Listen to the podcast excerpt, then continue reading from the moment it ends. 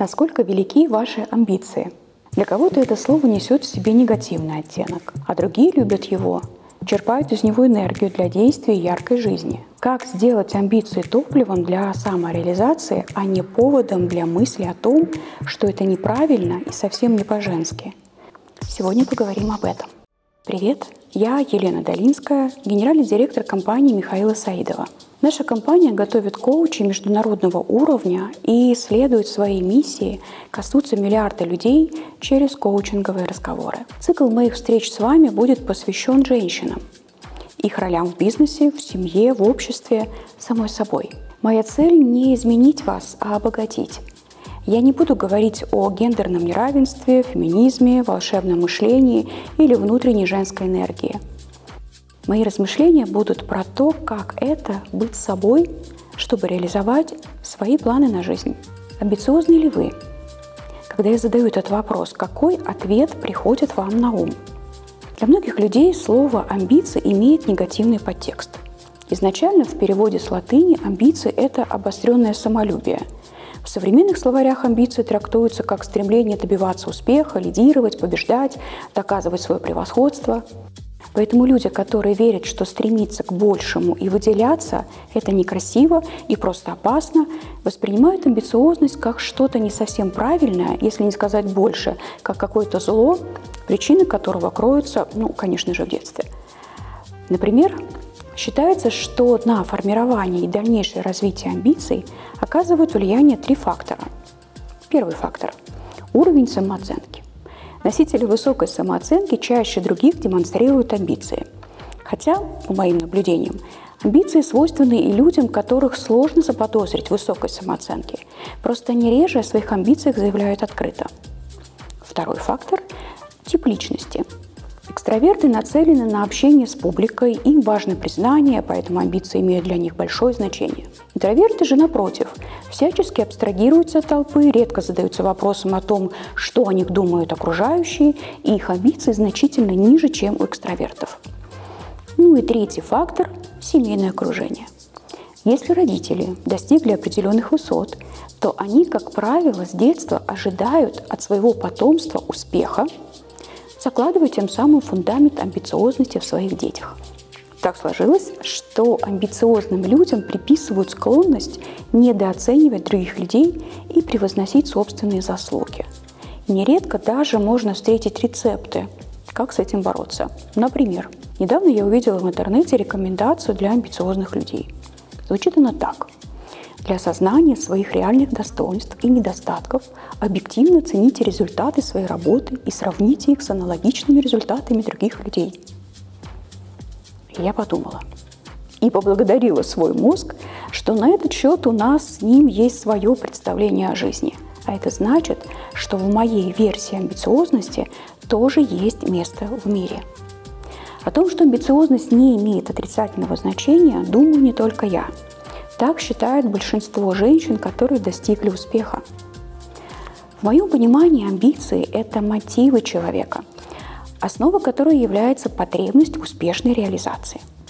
Это стремление к достижению целей, к получению новых знаний, к саморазвитию, к самосовершенствованию во всех сферах жизни, в семье, работе, отношениях. И для этого нужно постоянно двигаться вперед и решать новые задачи. Амбиции – это своеобразное топливо для осуществления задуманного. И мне, чтобы осуществить задуманное, не нужно знать другого контекста амбициозности. Какой в этом смысл? Как мне это знание поможет реализовываться в этом мире, на работе или в отношениях? И, кстати, лайфхак, друзья – это отличный навык ставить под сомнение общепринятую точку зрения и находить примеры из собственной жизни, которые показывают, что противоположная точка зрения приносит успех. Попробуйте. Наверняка найдете массу ситуаций, где вы делали что-то не как положено и получали хороший результат. О негативном контексте слова «амбиции» я хочу поговорить отдельно, поскольку это реальная проблема. И проблему эту усугубляет феномен, называемый угрозой подтверждения стереотипов – Социологи отмечают, что когда людям регулярно сообщают о негативном стереотипе, связанном с ними, они с большей вероятностью будут действовать в соответствии с этим стереотипом. Например, Стереотип амбициозной, работающей женщины редко бывает привлекательным. Культура нашего общества долгое время изображала успешных работающих женщин настолько поглощенными своей карьерой, что у них нет времени строить отношения и заниматься личной жизнью. Это Людмила Прокофьевна из фильма «Служебный роман». Окружающие часто наделяют их такими чертами характера, как бесчувственность, излишняя строгость, одержимость результатом и готовность жертвовать всем ради него. А если женщина делит свое время между работой и семьей, то принято считать, что она почти всегда измучена и испытывает чувство вины. И эти представления, к сожалению, вышли за рамки вымысла. Этот непривлекательный стереотип особенно печален, так как у значительного числа женщин нет иного выбора, кроме как оставаться в рабочей среде. Они основные кормильцы и зарабатывают по крайней мере половину или больше дохода своей семьи. Она окружает заголовками и историями, где навязывают стереотипное, когда-то возникшее утверждение, что женщины не могут быть преданы и семье, и карьере. Снова и снова транслируют, что мы должны выбирать, потому что если мы пытаемся реализоваться и в отношениях, и на работе, мы будем измотаны, несчастны, и в итоге все равно придется чем-то пожертвовать. Все эти стереотипы про амбициозных и успешных вызывают у женщин неоправданный страх. Жизненные сложности начинают казаться непреодолимыми.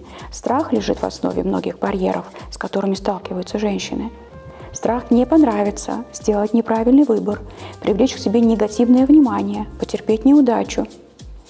Ну и, конечно, святая троица страха. Страх быть плохой матерью, женой, дочерью – без страха женщины могут добиваться профессионального успеха в личной самореализации и свободно выбирать строить семью или карьеру, или делать выбор в пользу всего сразу.